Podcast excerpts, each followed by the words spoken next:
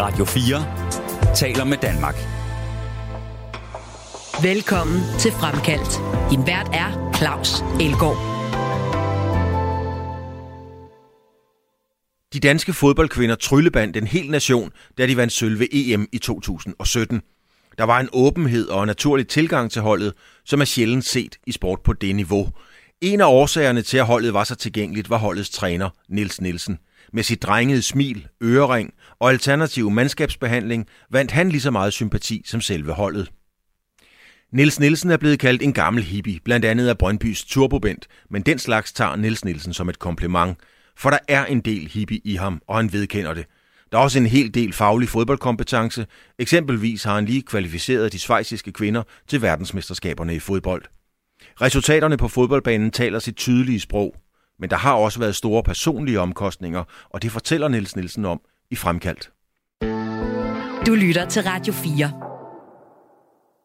Nils, øh, vi, skal igennem, øh, vi skal igennem mange ting, men, men der er først lige noget, noget lavpraktisk. Altså, jeg, jeg vidste det simpelthen ikke, men jeg har simpelthen læst og lært, at du er født på Grønland. Ja. Men, men så kan jeg også se, at du har spillet fodbold i Marstal. Ja. Så, så hvordan er det lige, det hænger sammen? Øhm, jo, min, øh, min mor og far, de var skolelærer på, på Grønland. Det var jo lidt øh, sådan en ting, man kunne gøre dengang, øh, for mange, mange år siden, hvor man kunne tage til Grønland og få... Øh, øh, og for at få danske folk derop, jamen, så fik man nogle skattefordele af den slags, så dem, der så havde lidt eventyr i maven, de, de tog jo så mod det, og det gjorde mine forældre også. Ja. Og så gik der jo et par år. Grønland er jo et, et, et lidt spøjt, spøjt sted, og, og øhm, så valgte de at gå fra hinanden, og så min, min mor tog sig øh, med min stedfar, øh, som er den eneste af dem, der stadig er her i dag, øh, til Marstal. Mm-hmm. Øh, og der var det jo ikke så koldt, som det var, der hvor, jeg, hvor vi boede. Så mm. der kunne jeg jo lige pludselig dyrke sport og alt det. Så ja, så, så havnede vi der, da jeg var fem, lige inden jeg skulle starte i skole. Ja. Og var det fodbold fra start af, eller, eller var der andre sportsgrene indenover, som ligesom... Nej, det var fodbold og badminton. Det, ja håndbold, det var, det var kun dem, der ikke kunne komme på fodboldholdet, der spillede mm. ja, sådan er det stadigvæk. sådan er det stadigvæk. Men, men jeg ved også, at, øh, at øh, din, øh, din første, hvad skal man sige, berøringsflade med fodbold var ikke altid så sjov. I hvert fald ikke, hvis man refererer til naboen. Uh, nej, nej, der, der røg nogle vinduer en gang imellem. Ja, og nogle bolde, ikke? jo, det var også det. Der var, der var uh, altså nogle gange er det jo sådan, at uh, specielt i Danmark, at hvis, hvis man er dygtig til et eller andet, at, og jeg fandt jo ud af det, jeg kunne godt finde ud af det der med den der fodbold der, og hvis der så var, øh, hvis der så var øh, øh, nogen, som, som var lidt, øh, lidt træt af, at de ikke kunne selv, så skulle de i hvert fald sørge for, at man ikke kunne spille, så, så der røg rigtig mange bolde, der lige fik en, en dolk stukket igennem sig, hvis den røg ind i en bestemt have. Altså det er altså simpelthen helt bogstaveligt? Helt, helt bogstaveligt, ja. Okay. Hvad tænker du så? Altså tænker jeg, at øh, den skal bare ikke derind, så du er nødt til at være lidt bedre teknisk. så vi holdt jo ikke op med at spille af den grund, men, øh, men der var der nogle, nogle meget øh, uheldige oplevelser. Men, ja. men øh, der, der boede en sømand derinde, og han var heldigvis ikke hjemme hele året rundt. Så, så når han ikke var hjemme, så kunne vi spille, som vi havde lyst til. Men han kom med kniven? Og så, og så der var simpelthen, øh, det, det, det, var jo, det, det er jo et sejlersamfund, så alle havde jo kniv. Ja. Det havde nogle af mine kammerater også. Så det havde man bare? Det havde man bare. Ja. Øhm, det er ret langt, tror jeg, fra din livsopfattelse af, at hvis der ryger en bold ind i haven, så strækker du din kniv og punkterer den. det, det kan jeg ikke rigtig se for mig. Der ikke nej, nej, det kan hvad, hvad, tænker, hvad, altså, hvad tænker du om sådan noget, efter når, når du er blevet voksen? Altså ikke for at hænge din nabo ud egentlig, men sådan mere billede på, at der, en, ja, en dreng spiller fodbold, bolden ryger ind i haven, manden punkterer den med sin kniv. Ja, altså, der, der var ikke den helt store tolerance, og det, det er jo en af de ting, som, som, øh, som jeg og vi her i huset sætter rigtig stor pris på, at vi, vi kan få lov at være dem, vi er. Og det, det, det var i hvert fald svært lige der, men når jeg så tænker over det, jamen, den stakkels mand havde måske gæster, den, øh, hvis han har været ude at sejle i seks måneder, så var det måske ikke lige det, han havde lyst til, at der var larm lige uden for døren. Så jeg kan da et eller andet sted prøve jeg at forstå. Men kan manden. en ting er at prøve at forstå det. Kan du forstå det? Nej, det kan jeg ikke. Nej, ikke rigtigt, hvad? Men, øh, men øh, man kan altid tilgive, og det Altså, jeg fik jo hele tiden bedre bolde, så der var også positive ting ved det. ja, det er selvfølgelig rigtigt. Så, så, så ser man det i hvert fald også øh, ikke, så ser man i hvert fald ikke til halvtomme glas. Nej. Øhm, er du opdraget med at tilgive? Ja, det, det vil jeg sige. Ja. At, altså, jeg havde... Øh, øh, min mor og hendes nye mand fik jo to øh, børn mere mm. øh, efter mig, og jeg var, jeg var jo noget ældre end dem. Og øh, sådan nogle små nogen der, de kan godt være træls, hvis man vælger, at de skal være træls. Men man mm. kan også vælge at sige, at øh, det giver jo også et eller andet, når du har siddet og knoklet med lektierne, at de så tegner på det efterfølgende. Det, det er jo også lidt som øh, en lærer, som er træt af at sidde og læse de samme ord hele tiden. Så kan man også se på nogle flotte tegninger, lavet af nogle toårige og sådan noget. Så. Mm-hmm. så det var ret nemt for mig med, med de to små hjemme og, og lære at se igennem fingre med en masse ting og, mm. og se de, de glade ansigter i stedet for, for tårne. Hvad, hvad, hvad betyder det for dig, det der med at, at, at have overskud? Fordi det kræver virkelig overskud at tilgive store som små ting. Altså, hvad, hvad, hvad betyder det for dig? Det, altså, DNA'en er at tilgive. Jeg tror, man, man, skal, man skal også forstå, hvor meget det egentlig giver dig selv. Fordi hvis du er i stand til at gøre det, så er det jo ikke kun den person, der bliver tilgivet, der får det bedre. Det gør du også selv. Mm. Fordi så fjerner du det også fra dit eget system. Hvis du har, hvis du har øh, nogle ting, der virkelig generer dig, så skal du også tænke på, at der er en grund til, at de generer dig. Og det, det er fordi, der måske også er et eller andet der er noget sandhed i det, der blev sagt, selvom, selvom det gjorde ondt, at det blev sagt lige til dig. Mm-hmm. Så, øh, så hvis du er træt af dem, der sagde det, jamen, så er det måske bedre at sige ja.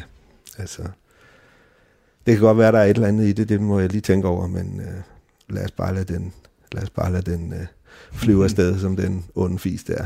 men, men hvordan var det så at vokse op med den tilgang til livet i et samfund, hvor man trækker en kniv, punkterer naboens drengs bold, Altså, fordi det må da næsten have været et lille oprør i sådan et lille samfund.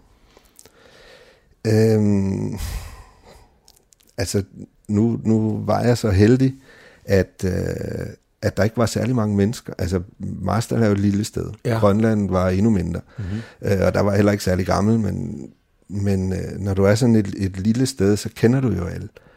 Og, øh, og selvom jeg da tit har hørt fra de voksne, ja, du ved jo heller ikke noget, øh, og øh, at, man, øh, at den mening, jeg har, den tæller ikke rigtigt, fordi jeg er ikke gammel nok til at have en mening om de forskellige ting. Øh, så gjorde det mig egentlig bare mere stedig. At, hmm. øh, at øh, så skulle jeg godt nok fortælle den, når jeg havde chancen. Hmm.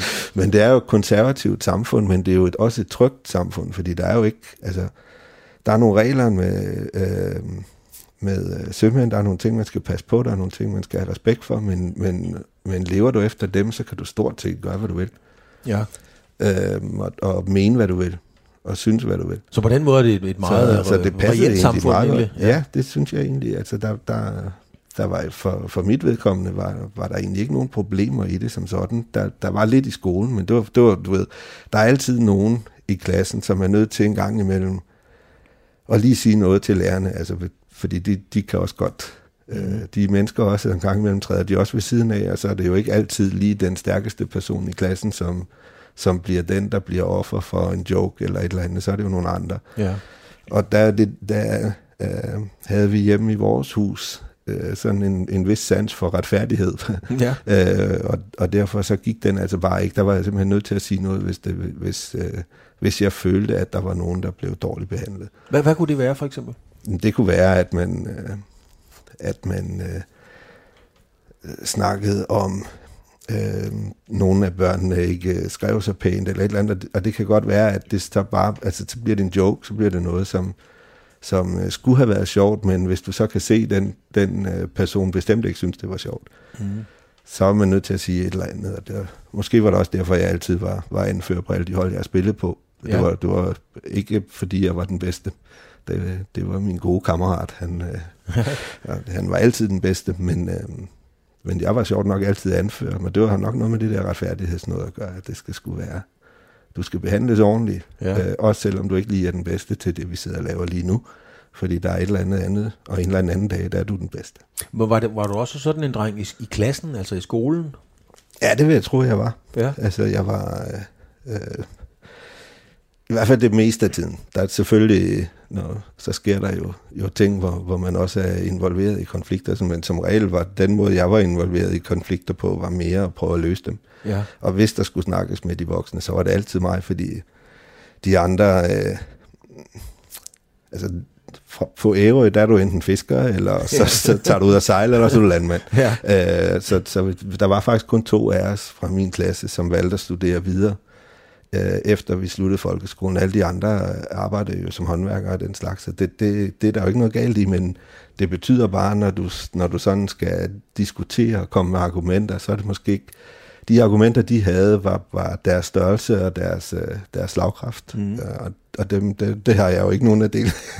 så, øh, så jeg var nødt til at have nogle andre, og det, det havde min, min kammerat så også. Så det var mest os, der sådan skulle, skulle godt, ja. prøve at løse øh, konflikter på, på en anden måde, end at, at tæve dem, der sagde noget forkert. Ja. Hvorfor gik du egentlig ikke, øh, skal vi sige, søfartsvejen? Altså øh, enten som historiker, eller, eller som øh, sejlesel, eller et eller andet? Fordi det gjorde man jo, som ja, du selv det siger gjorde der. man. Altså, det, det, øh, det, det interesserer mig simpelthen ikke. Nej. Øhm, og det er ikke, fordi jeg har da sejlet kapselads og sådan noget med min, med min stedfar. Det nød jeg da meget, men det var, det var jo det at være sammen med ham. Mm-hmm. Det var jo ikke øh, Det var ikke det at sejle. Nej. Så det har jeg aldrig rigtig dyrket, og så, så blev jeg bare bidt af fodbold. Altså, jeg vil, jeg vil gerne spille fodbold. Jeg, jeg elsker også at spille badminton, men, men det, der trak i mig, var, at det var noget, man gjorde sammen. Mm. Så derfor, og badminton var ikke sådan holdsport på den måde. Jeg ved godt, der er holdkampe og det der, men det er ikke det samme som fodbold. Der, der er du 100% afhængig af din egen succes, det er afhængig af de andre. Mm. Så du er nødt til at prøve at gøre alle andre bedre. Og det, det var egentlig det, der tiltalte mig ved fodbold. Så jeg har, jeg har spillet det, selvom min familie på ingen måde var interesseret i det. Så, øh, så gjorde jeg det alligevel, fordi det, det var det spil, der passede til mig. Mm. Du virker til at være et meget socialt menneske. Jo, jamen det, det er jeg også. Måske lidt mindre nu, end, end jeg var, men, men øh, jeg, jeg vil gerne øh, dele ting øh, med andre. Men ikke nødvendigvis hele tiden være social. Nej. Altså, jeg vil godt have mit eget rum. Og, Ja. Hvornår er det, for eksempel? Altså, hvornår er det, du ligesom siger, nej, nu er jeg, nu, nu er jeg mig? altså, her på de sidste tre år har det været, når jeg kom hjem. Mm. Øh, så vil jeg gerne bare være sammen med børnene, og, mm. og, og, og ikke nogen andre ting. Altså, så, så tog jeg ikke telefonen, og det, altså, blev der sådan lidt, du ved, og hvis de ikke lige kan få fat i en, så går der lidt panik.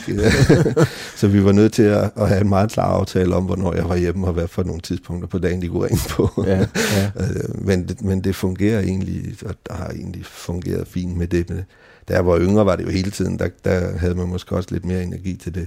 Ja, fordi jeg lader mærke til, nu, nu skal jeg ikke fortælle, vi, ja, vi sidder et sted i Horsens, men, men øh, det, det er jo lige meget, hvor vi sidder i Horsens. Vi sidder i, i, i dit hus, i jeres hus. Øh, men jeg lader mærke til, at da jeg kom ind, så stod der familien Nielsen på skiltet. Ja. Det er meget sjældent, man ser, der står familien et eller andet. Så står der Ole, Claus, Benny og Tore eller et eller andet. Ikke? Men, Jo, jo. Men, men jeg tænkte bare, jeg, jeg tænkte faktisk, det er nok, det, det er egentlig ikke tilfældigt, at der står familien Nej. Nielsen. Nej, det er jo også. Altså, Ja, og, og det, det er vi jo rigtig glade for, at vi, at vi er sammen, og det betyder rigtig meget for os. Det er jo ikke kun mig, det er jo også min, ja selvfølgelig. min hustru og, og børnene er trygge og glade. Og, så familien er jo, er jo det, der betyder noget. Øh, og, øh, og det har det sådan set altid været. Nu har vi lige været over i går og besøgt min store dreng fra mit, mit første ægteskab. Og- det sætter de jo enormt stor pris på at møde hinanden, Mm. øh, de to små. Og, og så ham, der er voksen og, og selv overvejer, hvad der så skal ske med det. Ja, det, man, man ved det aldrig. Nej. Du lytter til Fremkaldt på Radio 4. Nu er, jeg tror, at lytterne har fået et, øh, et indtryk af, det er i hvert fald det, jeg har prøvet at give dem et indtryk af, at, at du er, øh, og det er virkelig sagt med kærlighed, fordi det ville jeg så gerne have, der var nogen, der sagde om mig. Du har sådan lidt, øh, lidt, lidt DNA, lidt, lidt gener fra, hvad vi kalder en gammel hippie. Øh, er det helt forkert? jeg, kan, jeg kan da fortælle dig sådan, at, du, at, at jeg kan være lidt i samme boldgade som dig, at uh, jeg er faktisk blevet kaldt en gammel hippie. Fedt. Øh, af, af Turboband, da vi trænede sammen i Brøndby, da Ja. han havde Brøndby U19, og der, der havde vi jo sådan et lille øh, U17-træneren og mig og, og ham, og, og, øhm, og, og der siger han så på et tidspunkt, altså hold nu op, din gamle hippie. Fordi jeg vil jo gerne have, at vi, vi havde så mange af træningerne som muligt sammen, som, øh, Ja. og prøvede at gøre tingene sammen. Og det der ord sammen, det, ej, nu må du snart holde op med det der sammen. Der, vi, de er jo fire år yngre, og de kan jo ikke være med der. Sådan, det, det finder vi da ud af, det kan vi da sagtens. Altså, ej, sådan en hippie Det sagde turboen. så- Ja, ja, ja. Men, øh, men igen, altså, vi, jeg, jeg tror da, hvis, hvis vi spørger alle os, der var der, Sigård og John Ranum og ham og, og Kim Krølle og alle de der, øh, så vil de sige den samme ting. Det var måske de fire bedste år, vi har haft øh, mm. som, som træner, fordi vi fik virkelig rykket på nogle ting. Mm. Hippie eller ej. hippie eller ej. Er det et skældsord, synes du, at blive kaldt, øh, hvis nogen siger dig en, en gammel hippie? Altså, jeg tager det som kompliment. Præcis, ja. ja. Og det, det kommer jeg altid til at gøre, fordi det, øh, jeg synes, hele, hele tankegangen om, øh, at, at man gør ting for andre. Og, øh, og nu kan jeg fortælle, at min, min hustru er ikke fra Danmark, og en af de ting, som hun altid fortæller mig, hvorfor hun så godt kan lide Danmark, og, og de mennesker, der er her, det er jo, at det, det er fordi grundlæggende sammenlignet med der, hvor hun kommer fra, og der, hvor, hvor øh, altså rigtig mange andre steder i verden, øh, også hvor vi lige har været i Schweiz, altså der, der gør man jo ikke ting for hinanden, uden at forvente at få noget igen. Og det gør man altså i Danmark. Og det, det, er, jo, det er jo en af de ting, som hun sætter så stor pris på, at hun næsten kan komme til at græde. mm. Er det så noget, Niels, man lægger mere mærke til, når man, du har været i Kina, du har været i Schweiz, altså du, har, du har været omkring jo, øh, også så lang tid ad gangen, så du ligesom øh, har lært en anden kendt kultur og tilgang til tingene godt og grundigt at kende. Ja. Opdager man så nogle, eller værdsætter nogle, nogle ting mere, når man kommer tilbage til Danmark? Ja, det tror jeg. Altså, du ser i hvert fald meget tydeligt, øh, alle de gode ting, som man godt kan have en lille tendens til at glemme en gang imellem, fordi vi er sgu også nogle brokhoveder en gang mm. imellem i Danmark. Vi kan godt lide det der med den der retfærdige harme. Mm. Den, den hører jo hjemme i Danmark. Det er rigtigt. Øh, og det er jo ikke så slemt igen. Det, det, kan jo, det kan jo være meget værre end retfærdig harme, men den er der bare ikke længere, når du ser, hvordan det er andre steder, og, og, øhm, og hvad du skal ligge og bøvle med for at få ting til at fungere, så er det godt nok et velfungerende land, vi har Danmark. Ja, så på den måde er du, jeg, jeg vil ikke sige, at jeg er stolt af det, det er det eneste ord, jeg lige kan finde, men du ved, ja. du ved hvad jeg mener. Ja. På den måde sætter du pris på Danmark. Ja. ja. Øhm, hvad, hvad er sådan, altså, det her med at hjælpe hinanden, det har, det har du allerede sagt et par gange, og det, det betyder tydeligvis meget for dig, og, og tak for det. Men hvad er ellers sådan din tilgang til livet? Altså din, sådan, ligesom man har en fodboldsfilosofi, så har man også en livsfilosofi. Jamen altså, det, jeg, jeg tror, at det som jeg har lært lidt hen ad vejen, det er, at man, øh, man skal forsøge at nyde den tid, man har, uanset hvad det er, man gør. Og det betyder også, når du træffer nogle valg og siger, at det her, det gør jeg i en periode, og jeg ved godt, det måske ikke er det bedste, men jeg gør det i en periode, så skal jeg prøve at nyde det, mens jeg har det. Mm. Fordi øh, der, den eneste ting, vi kan sige med sikkerhed, det er, at ting kommer til at ændre sig. Øh, og du kan ikke gøre det samme hele tiden og forvente at få det samme ud af det, så så, øh, så ja, jeg er ikke bange for at prøve noget nyt. Jeg er, ikke, jeg, jeg er ikke bange for at gøre noget, men det er utrolig vigtigt for mig, at vi øh, her i huset, vi gør det sammen. Forstået mm. på den måde, at vi er alle sammen i det, fordi vi, vi er nødt til at være i det og leve det sammen, hvis det skal blive godt. Og det var så også en gang imellem, altså det skal også være ærligt at sige, jeg skulle ikke altid den hurtigste til at opdage, fordi, fordi jeg er så meget i lige præcis det, jeg gør. Så en gang imellem, så ser jeg ikke lige alt alle de andre ting. Mm-hmm. Og så er der nødt til at være en eller anden, der, der godt tør at sige, okay, nu tror jeg lige, vi skal overveje, hvad er det næste, næste skridt, vi altså, skal. du skal have en udfordring? Jeg skal have et eller andet, hvor man, en, en eller anden, der, der tør at sige, okay, nu er vi nødt til at tænke, at det her det er rigtigt, vi gør nu. Mm. Øh, hvis jeg ikke selv når at tænke det. Øh, og det, det var også lidt det, der skete her med Schweiz, fordi nu har jeg jo ligget og træsket frem og tilbage i, øh, i tre år.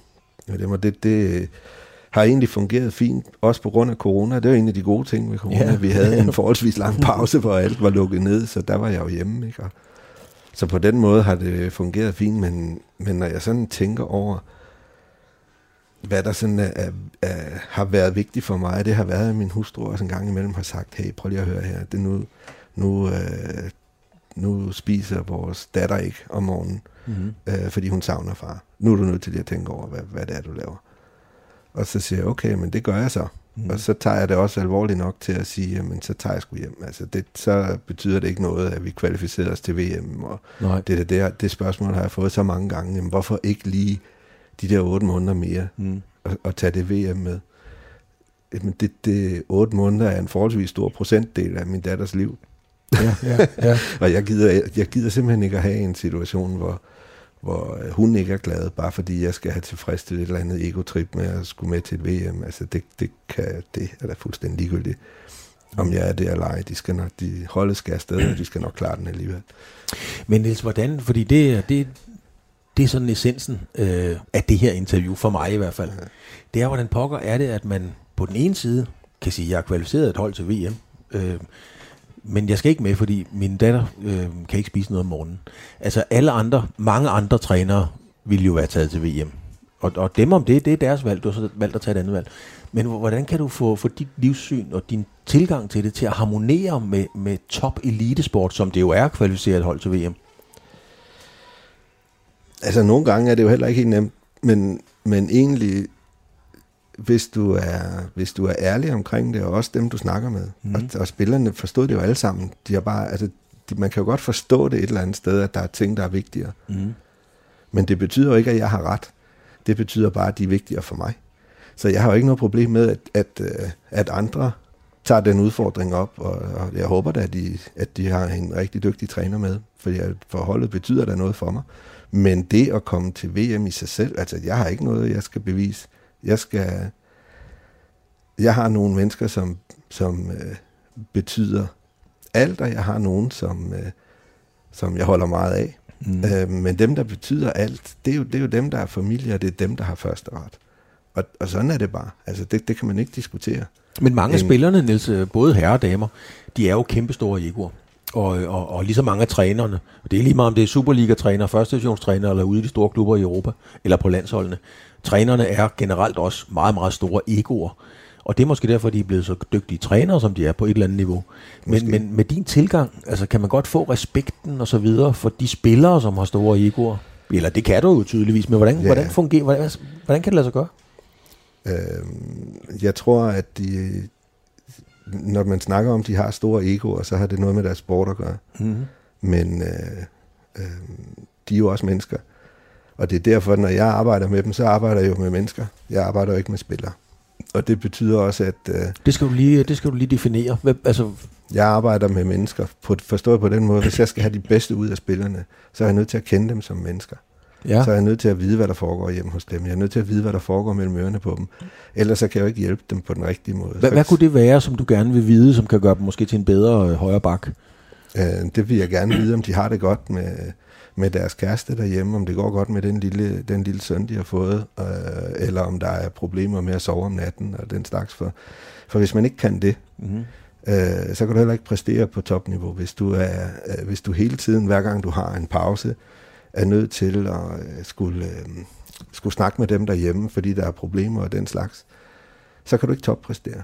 Og hvis du som træner tror, at okay, det interesserer mig overhovedet ikke at være her, eller det, det interesserer hende ikke, øh, fordi hun er hele tiden på telefonen, eller hvad det nu kan være, så kan jeg jo vælge at, at sige, okay, du kan ikke være med, øh, for du, har ikke, du er ikke fokuseret. Eller jeg kan prøve at forstå, hvad der, er, der foregår, og hjælpe dem, mm-hmm. så man kan finde en løsning, og, og ikke miste de bedste øh, og den slags er noget, som stort set alle de spillere, jeg har arbejdet med, det, det finder de ud af. Ikke med det samme, men de finder ud af, hvor meget det betyder, når, når, øh, når det stopper, og det ikke er der mere. Ja. At man rent faktisk bliver taget seriøst som menneske. Mm. Mm. Så på den måde ser jeg det ikke som et problem, at, øh, at jeg tænker lidt anderledes end, end de fleste. Du lytter til Fremkaldt på Radio 4. Men, men en ting er jo, at du har den tilgang. Der skal jo også være nogen i den anden ende af telefonrøret, som, som kan forstå din tilgang. Og jeg kunne forestille mig, at der var nogen, der ville føle sig kompromitteret, hvis du spurgte, hvordan går det med kæresten? Altså, kan de godt forstå din tilgang? Øhm, de svarer nogle gange kort første gang. Ja. Men når de så finder ud af, hvad det bliver brugt til, nemlig lige præcis ingenting, som har noget med nogen andre at gøre, kun med den relation, der er mellem mig og den person, ja så svarer de næste gang, og så, så bliver det en helt anden samtale. Ja. Fordi det er jo lige sådan, at, at så, det, det er jo også noget, som de, de snakker om indbyrdes. At øh, jamen, så snakker vi lige om det, og så lykkes det at finde en løsning, og så finde, okay, der kunne findes en løsning på det der. Den, der ville jeg måske også gerne have haft en løsning. Okay, men du søgte den jo ikke. Mm. Så kan vi ikke finde en. Så mm. okay.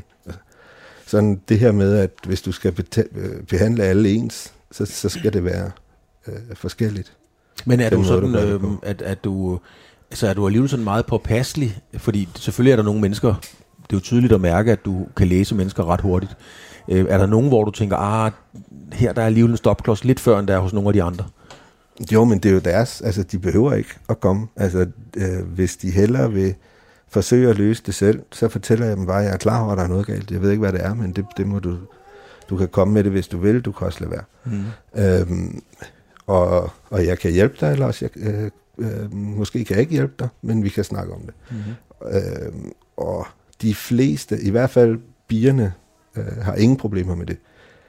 Øh, drengene var lidt svære at få i tale i starten, men det er for det er simpelthen på grund af miljøet, at, at herrefodbold har jo en længere historik, og den historik er bare anderledes. At der, der er du jo svag, hvis du erkender, at du har brug for hjælp til et eller andet. Så er du jo et svagt menneske.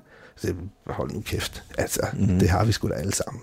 Og, og lige så snart jeg sådan prøver at åbne lidt op for den, så er der jo ikke nogen, så vil drengene også gerne snakke, men men de, de er jo lidt mere hårdkogte, og man kan jo også se det bare på nogle af de ting, der, der bliver sagt i, i herrefodbold. Det der med en lille bog, man lige skriver ned i, så er der lige en, der lige skal, der har gjort et eller andet forkert, så skal det lige afleveres igen til træning af de unge spillere. Øh, ja, så lavede han lige en kanal på mig, og så fik jeg, det blev sparket jeg ham lige ned. Og det er helt ja. legitimt. Ja. Og det snakker de om, som om det er okay. Og det, det er det jo ikke. Nej. Men i fodbold, i herrefodbold, det er helt okay.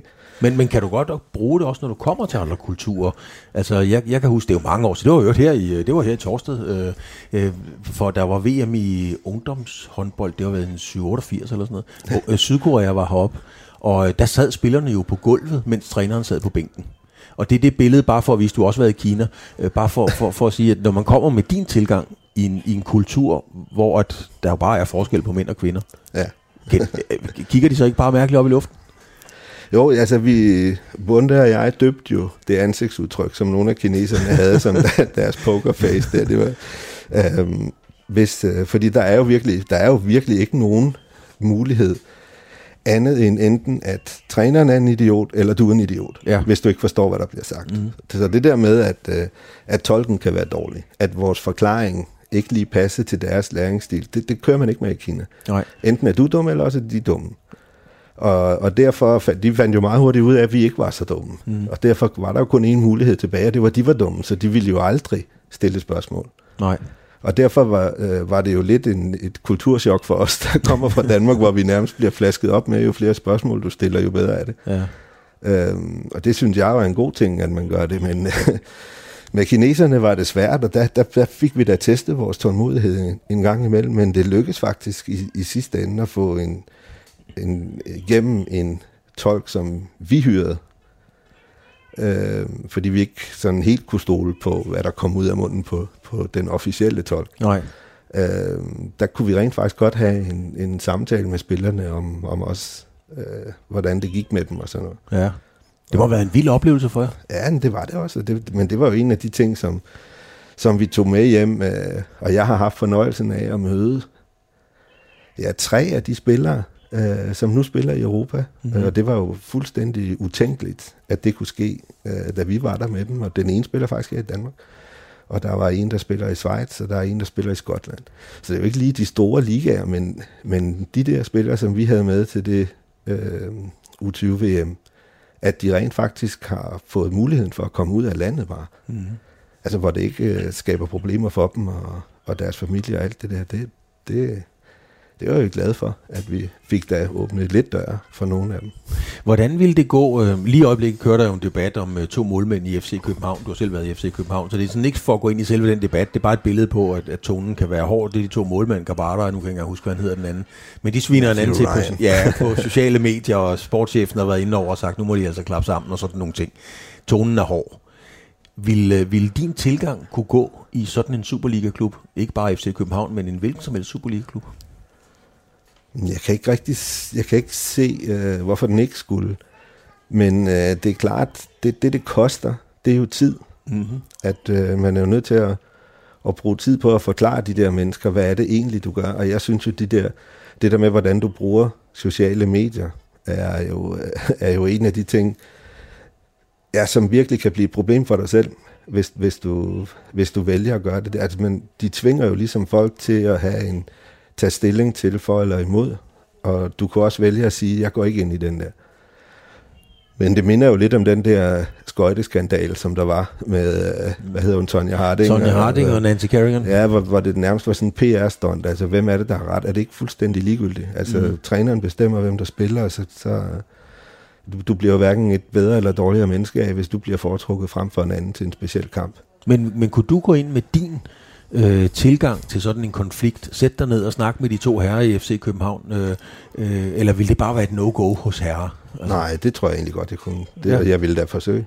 Ja, du vil forsøge det? 100 procent. Ja. Fordi det, det, jeg kan ikke se øh, en positiv virkning af det der for nogen af dem, og heller ikke for holdet.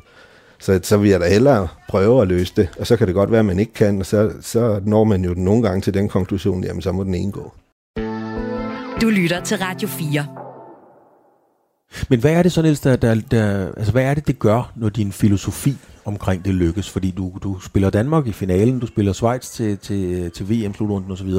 Altså, succesen og, og resultaterne er jo indiskutable. Så hvad er det, der går op i en højere enhed, når de her ting lykkes for dig? Det er, at, at øh, dem, du arbejder sammen med, og altså både spillere og stab og alt det der, de begynder jo også at få en meget større forståelse for hinanden, end de måske nogensinde før har haft. Fordi man er nødt til at prøve at sætte sig ind i, hvad er det for et menneske, jeg er sammen med? Og så kan du lige med lege, ja, men respekten skal jo være der. Jeg, jeg har tit hørt det der med, at respekt er noget, man tjener. Mm-hmm. Det er for det er til noget, man, man skal arbejde, arbejde for at få. Det er det ikke hos mig. Du har min respekt, Mm. men du kan miste den. Altså som, som udgangspunkt? Som de- udgangspunkt, så respekterer jeg alle mennesker som dem, de er. Ja. Øh, og så kan du gøre ting, og du kan, du kan øh, træde på andre mennesker. Du kan gøre ting, som så gør, at så mister du den respekt. Men så betyder det sådan set ikke så meget for øh, andet end, at så vil jeg ikke arbejde med dig længere. Mm. Og, men det er jo mit valg.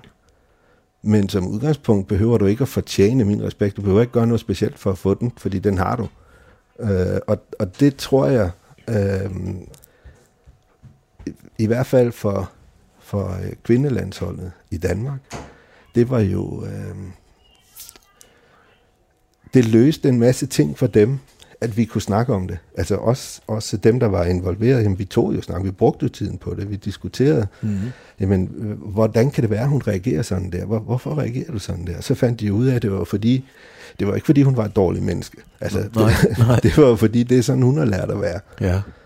Mm. Og, og så blev forståelsen jo større, jo større forståelse du har, jo, jo bedre kan du kommunikere, jo bedre kommunikationen er, jo større resultater får du. Men, men når man er landstræner, øh, eller træner for et klubhold på et højt niveau, så vil der jo uværligt altid være nogen, der ikke bryder sig om dig, fordi der er altid nogen, der starter på bænken. Åh oh ja, ja, det er Hvor- jo halvdelen af dem. De, Lige præcis, ikke? Jo. Hvor- Hvordan har du det med det? Altså med din tilgang til, til alt det, vi har talt om, og så vide, at der sidder nogen derude, som bare håbede, at jeg blev fyret i morgen. Men Jeg er ikke sikker på, at de kun håber, at jeg bliver fyret. Det kan også være, at de håber på, at, øh, at de får lov til at spille mm. øh, på et eller andet tidspunkt. Og det, er jo- det er jo derfor, at vi altid har langsigtet mål også. Og, øh, og jeg vil sige, på, på drengesiden virker det, øh, der er det nogle gange lidt mere træt, øh, men på pigesiden forstår de faktisk godt det her med, at øh, om lidt er det min tur, og så får jeg jo den samme opmærksomhed som dem, der spiller nu. Men øh, de forstår faktisk alle sammen godt, at dem, der lige har det meste fokus, er dem, der spiller øh, lige i øjeblikket. Men det betyder ikke, at de andre er glemt. Og det betyder også, at der er en plan for alle sammen. Og det kan godt være der, at, øh, øh, som du nævnte før vi startede, at, at Sande Troelsgaard var, sagde, jeg har en plan med alting. Mm. Ja, jeg har en plan med de spillere, der er med i truppen, for hvis jeg ikke havde det, selvom de er på bænken, hvis jeg ikke havde en plan med dem, så skulle de ikke være der. Nej. Så spilder de deres tid. Ja. Og, og derfor er det sådan set rigtigt, at jeg har en plan med dem alle sammen. Der er, der er en, og den kan de bare spørge om at, at blive delagtiggjort i. Øh, og vi kan også modellere den en lille smule, men vi kan jo ikke øh, fremskynde en proces, som tager den tid, det tager. og hvis du er 19 år, du gerne vil spille, ja, øh, så kan det godt være, der er en på 26, som er en verdensstjerne. Og hun spiller altså før dig lige nu, men det betyder ikke, at, at hun altid vil gøre det. Nej. Øhm, du har været god til at skabe relationer. Øhm, er, det, er det lige let at skabe relationer? Du har også arbejdet med nogle af de dygtigste herrespillere. Vel egentlig også nogen, der lige har været til VM rent faktisk, ikke? Ja, Pierre og Andreas. Og, Pierre og Andreas, bare for at nævne nogen, som, som jo er nogle hardhitter, i hvert fald når man ser dem udefra. Øhm, er det nemmere at skabe relationer til, til, til pigerne end, end drengene? det er det faktisk ikke, men det er anderledes. Mm. Fordi den, der, altså pigerne har lidt en anden, i hvert fald for 10 år siden, der, der havde de en anden grund til at spille fodbold, end drengen havde. Fordi de havde ikke det der øh, øh, penge-element indenover. på samme måde. Så, så de, de fandt jo værdier i at være sammen om noget, der for dem var meningsfyldt. Og derfor så, så var det lidt en anden tilgang, de havde, så det var forholdsvis nemt at, at skabe relationer der, hvor, hvor drengene, ja, men altså, det kom sådan lidt hen ad vejen, lidt på en anden måde. Det, det var meget med, øh, at, øh, at hvis de ligesom kunne mærke, at, at jeg igen, altså, at man også spurgte dem om deres lektier. Mm. Ved du hvad, jeg har sågar øh, haft, uh, måtte uh, sende Pierre Emil hjem uh, fra træning i Brøndby, da jeg havde ham ude i Brøndby. Og sige til ham, at det næste uge, der, der vil jeg ikke se dig til træning. Og du spiller ikke i weekenden, uh, fordi han har ikke lavet sin lektier. Okay. øh, den slags ting, ja, men altså, det er jo noget, han husker. Og det er sådan noget af det der, der gør, at, øh, at vi også stadigvæk kan snakke, øh, snakke sammen, når vi ses, selvom det er jo efterhånden er mange år siden. Ja. Vi, vi så du, du bevarer relationerne? Jamen, det tror jeg, man gør. Altså, det tror jeg, det, det tror jeg ikke er specielt for mig. Det, det tror jeg, at man gør, men, men øh, for mig handler det ikke så meget om, hvordan det lige går med, med deres fodboldkarriere, for det kan jeg jo se. Hmm. Altså, men, men det er mere om, om nu den lille har det godt, og alt det der. Det, det tror jeg et eller andet sted, at de sætter pris på, også øh, herrespillerne. Det er egentlig sjovt, Niels, fordi når, når du fortæller det her, så, så, så får jeg en helt anden tanke.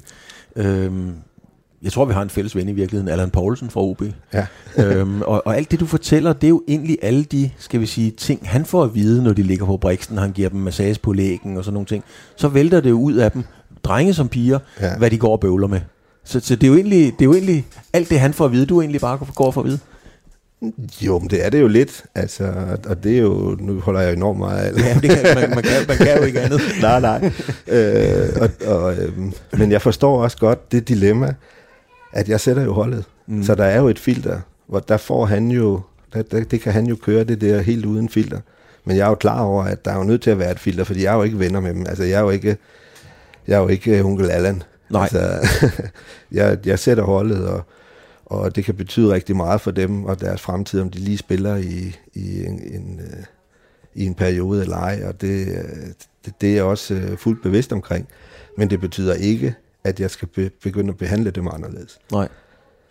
Og Fordi der... den, den, den del af det, den har jeg aldrig forstået. Jeg, jeg har aldrig helt kunne retfærdiggøre i mit hoved, at øh, fordi vi måske har en større chance for at, øh, at vinde en kamp om søndagen, øh, så kan jeg tillade mig at gøre hvad som helst mod de spillere der.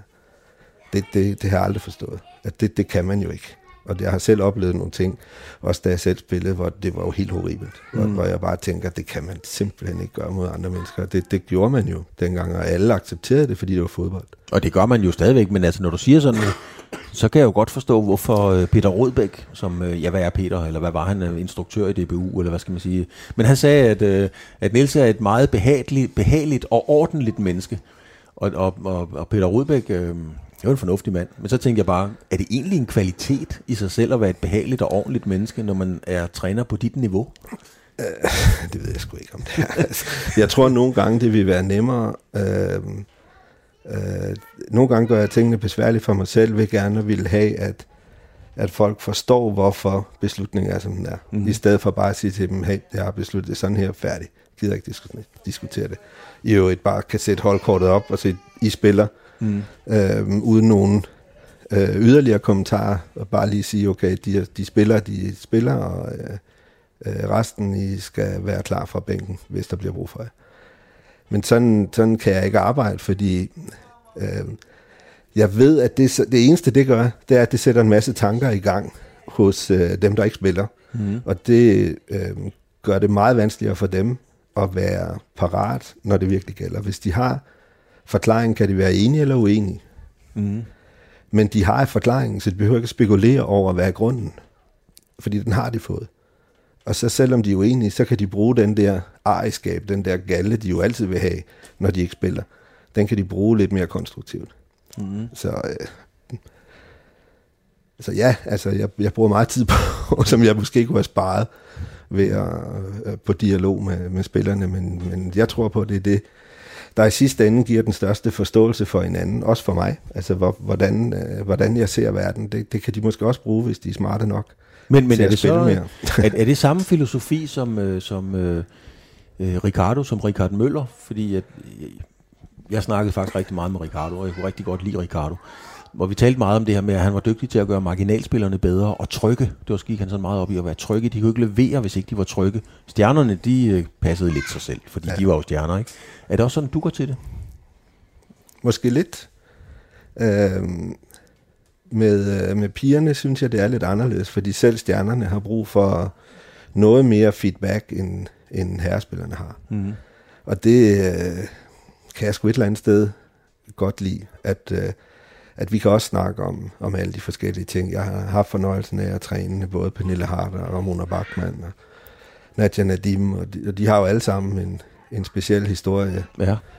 Øhm, og, og den er man jo nødt til at kende, respektere og, og snakke med dem om, for at forstå, jamen, hvordan er deres reaktioner i nogle situationer, fordi ellers så, ja, så, så ender de med at blive misforstået, og hvis du også hopper i den vogn, jamen altså, så, så kan man meget hurtigt skabe konflikter, som ikke er nødvendige at skabe. Mm.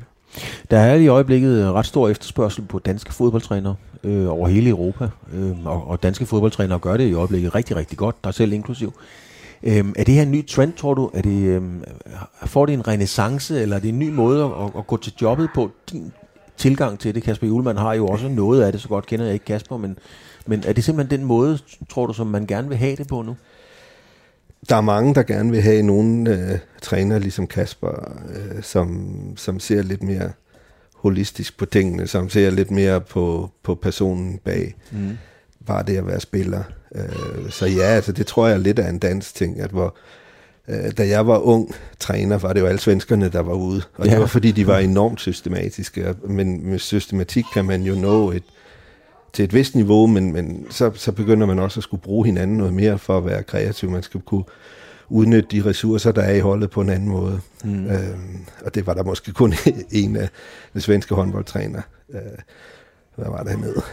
Øh, Ja, øh, det kommer lige om lidt, men, ja. men, men øh, det er godt, du bringer det op, fordi at, øh, det er noget af det, som jeg altid har haft, øh, som jeg synes var så smukt. Det var, når der var time-out på det svenske herrelandshold. Ja. Så klarede spillerne det jo selv. Ja, ja. Trænerne gik sådan lidt, ikke demonstrativt, men trådte to skridt tilbage, og sagde, den klarer I, pokker. Ja, ja. Det gjorde de så ikke de første fire år. Det gjorde de men, så ikke. men det gjorde, det gjorde de jo efterfølgende. Ja. Det, er jo det, det er jo det, som, som øh, man også skal forstå, der var med det danske kvindelandshold. At der behøvede de jo heller ikke sådan rigtigt. Altså, de, øh, de behøvede ikke så meget hjælp, fordi vi havde prøvet alting øh, i de fire år, der, der ledte op til EM i 17. Så den, den klarede de jo selv på banen, når der var noget. Altså, der var, det var virkelig ikke ret meget, vi skulle hjælpe med ude fra bænken af. Men, men indtil det punkt, at du, der har du jo en helt anden rolle. Men, men hvis du tør at lade dem være, og lade dem træffe beslutningerne, så, er det jo også nogle forpligtende øh, beslutninger, der bliver truffet. Og det er dem, der rent faktisk skal udføre det, og de træffer jo kun beslutninger, de kan udføre. Ja. Så ja. derfor var det jo for os helt det rigtige at gøre. Med det svejsiske landshold nåede vi aldrig helt dertil, fordi vi faktisk startede et helt andet sted. Der var jo ikke nogen af dem, der, der turde at tage en beslutning til at starte med. Og derfor så skulle vi jo starte med at opbygge hele den der kultur og selvtillid først. Det var slet, slet ikke nødvendigt med det danske hold. De var jo vant til det, de både, til. både fra, fra Kenneth Heiners tid, men, men også øh, kulturmæssigt, at i Danmark er det jo en kvalitet, at er man det så, tør er, at sige sin mening. Er det sådan noget, Niels, man til jobsamtalen øh, går ind og fortæller, at man har den filosofi og tilgang til det? Fordi det vil jo også være, ligesom det er for, meget anderledes for spillerne, så vil det jo også være meget anderledes for dem, der driver fodboldforbundet. ja, det var det så også. øh, ja, det var det, og det, det fandt de jo meget fascinerende, men men en ting er jo, hvad man siger til en jobsamtale, øh, i hvert fald øh, for dem, fordi de troede jo nok ikke helt, at altså, de, de havde nok ikke nogen en helt klar fornemmelse af, hvad det betød egentlig. Nej, det kunne jeg godt For det har de aldrig set før. Men det gør de så nu, og det betød så også, at nu har de Bo Henriksen i Zürich, ikke? Og, mm. og han er jo sådan lidt han har samme, samme type. Ikke? Han har fuldstændig samme tilgang som dig jo. Ja, lige præcis. Altså hans, hans øh, ja det ved du ja, selv. jeg blev også spurgt, om jeg kunne anbefale ham. Der må jeg så sige, ja det kan jeg fandme. det kan jeg godt. Jo, men altså Bo's udgangspunkt er jo helt enkelt, at øh, hvis ikke spillerne, hvis spillerne er bange, så kan de ikke levere. Nej. Altså de skal være trygge. Og, det, han, og i øvrigt, at mennesker generelt skal være trygge, uanset ja. om de spiller fodbold eller ej. Men det er jo Bo's, øh, det er jo Bo's filosofi. Uh, hans far var min chef på TV2 i rigtig mange år. okay. Jeg er vokset op med Bo. Jeg kan sige, ja. at vi har spillet fodbold nede i Munkemos nu, da Bo ikke var ret gammel. Du lytter til Fremkaldt på Radio 4. En del af, af udsendelsen her, Niels, det er, at jeg tager et billede af dig. Der er kun ja. også to, der ser det. Øhm, Og det er simpelthen for at, at spørge, hvad det er for en mand, vi har på det her, øh, hvad det er, for, vi har på det her billede. Ikke så meget, hvordan du ser ud, fordi det, øh, det ved folk øh, udmærket godt. Øhm, du har jo din, øh, dit signatur, det er jo, du har de der øh, helt vanvittige øjne, sagt på en øh, god måde. Øhm, men det er jo bare dig, dine øjne. Hvad er det for et mand? Hvor er du henne i dit liv her, som vi sidder nu, i forhold til, hvor du havde håbet, frygtet, troet, du ville være måske for 10 år siden? Jeg er faktisk i et rigtig godt sted. Jeg er ikke lige præcis der, hvor jeg troede, jeg ville være, øh, fordi du planlægger jo aldrig en, øh, en skilsmisse eller sådan noget. Øh, men vi er alle sammen kommet godt ud af det på den anden side, og det, øh, det, så selvom det har været hårdt, så er jeg rigtig, rigtig glad. Og, og, og har, en, har et fantastisk liv med fodbold, som jeg havde jeg både arbejdet for, men også øh, virkelig håbet på, at det var muligt. Mm. Øhm, og, øh, så, så jeg er meget taknemmelig for det. Øh, fordi ja, det lå måske ikke lige kortene. øh, men, øh, men hvis man, øh, hvis man har troen på sig selv og på, på det, man gør, så kan man jo, så kan man jo opnå rigtig meget. Mm. Er det et helt menneske, vi har nu er det, ja. Nu er det, ja. Der var en periode, hvor jeg ikke var, og det var fandme hårdt. Altså, men, øh, og det, det, det, det, heldigvis blev det, mm. blev det klart takket være min, øh, min nye hustru, at øh, hun ligesom fik, fik prioriteterne på plads. Ja. For der var en periode der lige halvt år inden i EM, hvor, hvor det var rigtig svært, fordi jeg prøvede sådan ligesom at gøre alle glade, og så endte jeg med at, øh, at det, finde ud af, at det kan man jo ikke. Og, og så, så blev det nærmest sådan ja, noget, noget rod for alle mennesker, Ja. og alle dem, jeg sådan øh, holdt af, og, og som jeg gerne ville være noget for, dem var jeg bare ingenting for. Og så var vi nødt til at ændre på det efter EM, og det betød så også, at jeg ikke kunne fortsætte i, i jobbet i Danmark, og, og Altså, var nødt til at finde noget andet. Du, du blev, øh, hvad hedder sådan noget? Jeg kender det selv. Du, du skulle samles op. Ja, jeg var nødt til at, at finde ud af, hvad fanden det egentlig var. Altså, hvad, hvad er det egentlig, du andre laver? Altså, det var helt hul i hovedet. Mm. Og, og derfor var, var der lige en periode, hvor, og der, der var jeg så heldig at, at lære Peter Bunde at kende, og, og komme til Kina, og, og, og ja, for pokker, han betyder rigtig meget for mig. Han, øh, det, var, det var virkelig det helt rigtige, at møde en, en varm og kærlig, det kærlige menneske som ham. ja. Øhm, vi, er, vi er så småt. øh, Jeg skal lige se, hvor langt, øh, hvor langt vi er i, øh, i verden. Ah, det er dejligt. Vi har, vi har, vi har stadigvæk tid. Niels, hvad, hvordan er det for et, øh, for et menneske som dig øh, at lige pludselig øh, erkende, eller komme til en, jo, komme til en erkendelse af, at øh, det er sgu ikke godt det her.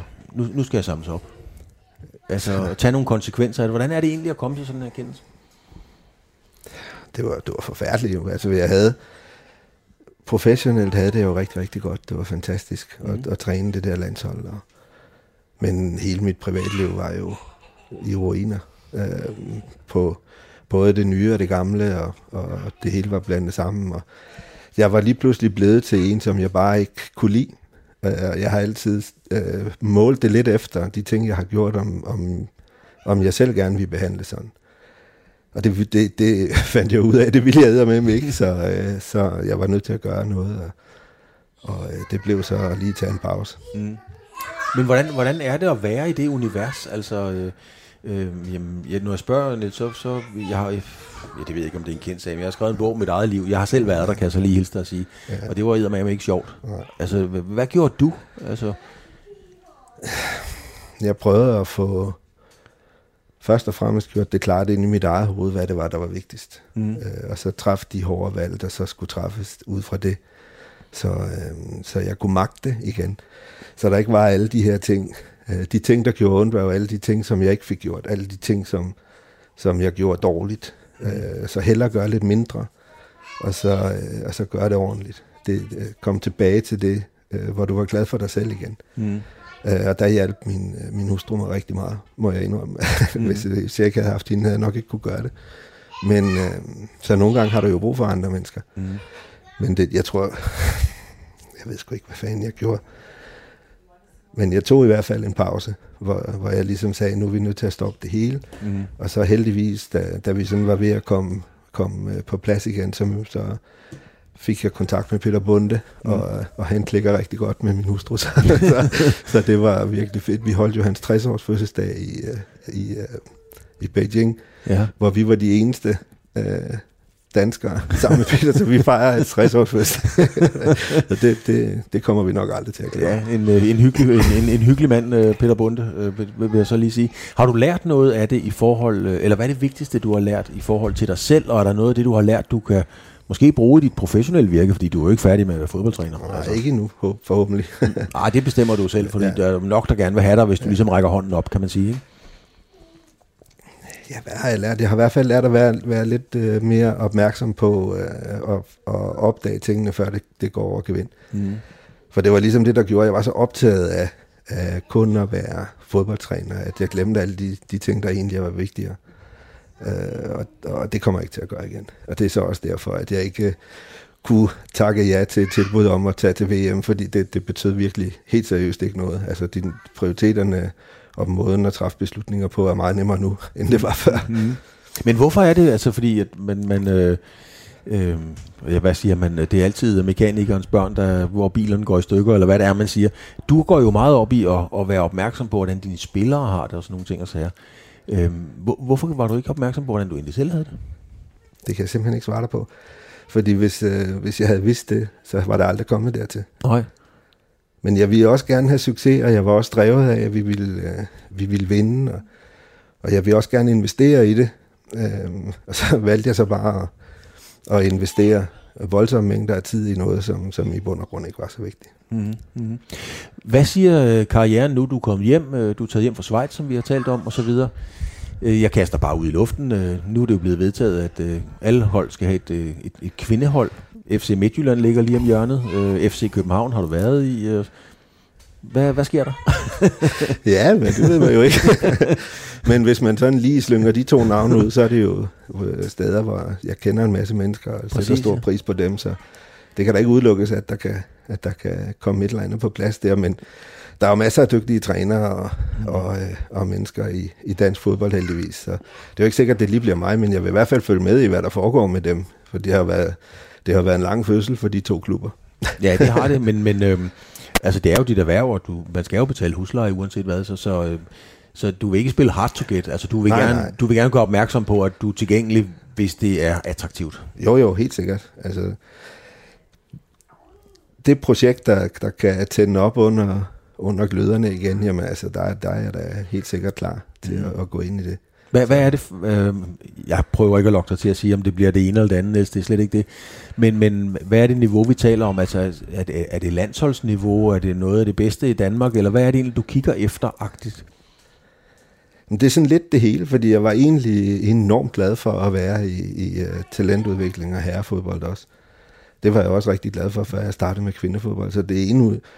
Altså, jeg kan bare godt lide at arbejde med fodbold og med mennesker, og, og øh, så, så jeg, jeg vil egentlig ikke sige, at det ene øh, er, for, er at foretrække frem for det andet, men jeg tror, at mit navn er måske lidt mere velkendt efterhånden i kvindefodbold, end det er i herrefodbold. Så. Ja. Men du vil være åben for et, øh, man er ikke Superliga-klub, så en, en første divisionsklub, eller et, et stærkt U19-hold, eller det vil ikke være en diskvalifikation, at det var herre. Nej, nej, det, altså, for mig er det, handler det om fodbold, og, de, og det projekt, som de nogle gange har gang i. Og hvis det er spændende, jamen, altså, så kan jeg sagtens se mig selv i det. Mm. Og hvornår får vi at vide, øh, fordi jeg har en eller anden der er et eller andet, der siger mig om i baghovedet, du skulle nok godt vide, hvad du skal. Hvornår, hvornår, hvornår får vi at vide, hvad, hvad du egentlig skal? Uh, jeg ved det faktisk ikke. Okay, fair nok. Uh, men uh, jeg har nogle henvendelser, og nu må vi se, hvad der kommer ud af dem. Og så tager vi det derfra. Så jeg, så jeg håber da, at det bliver inden alt for længe, men, uh, men lige nu har jeg, har jeg bare ferie, og, og jeg hygger mig med min, min familie, og det har første prioritet. Og så må vi se, hvad fremtiden bringer. Radio 4 taler med Danmark.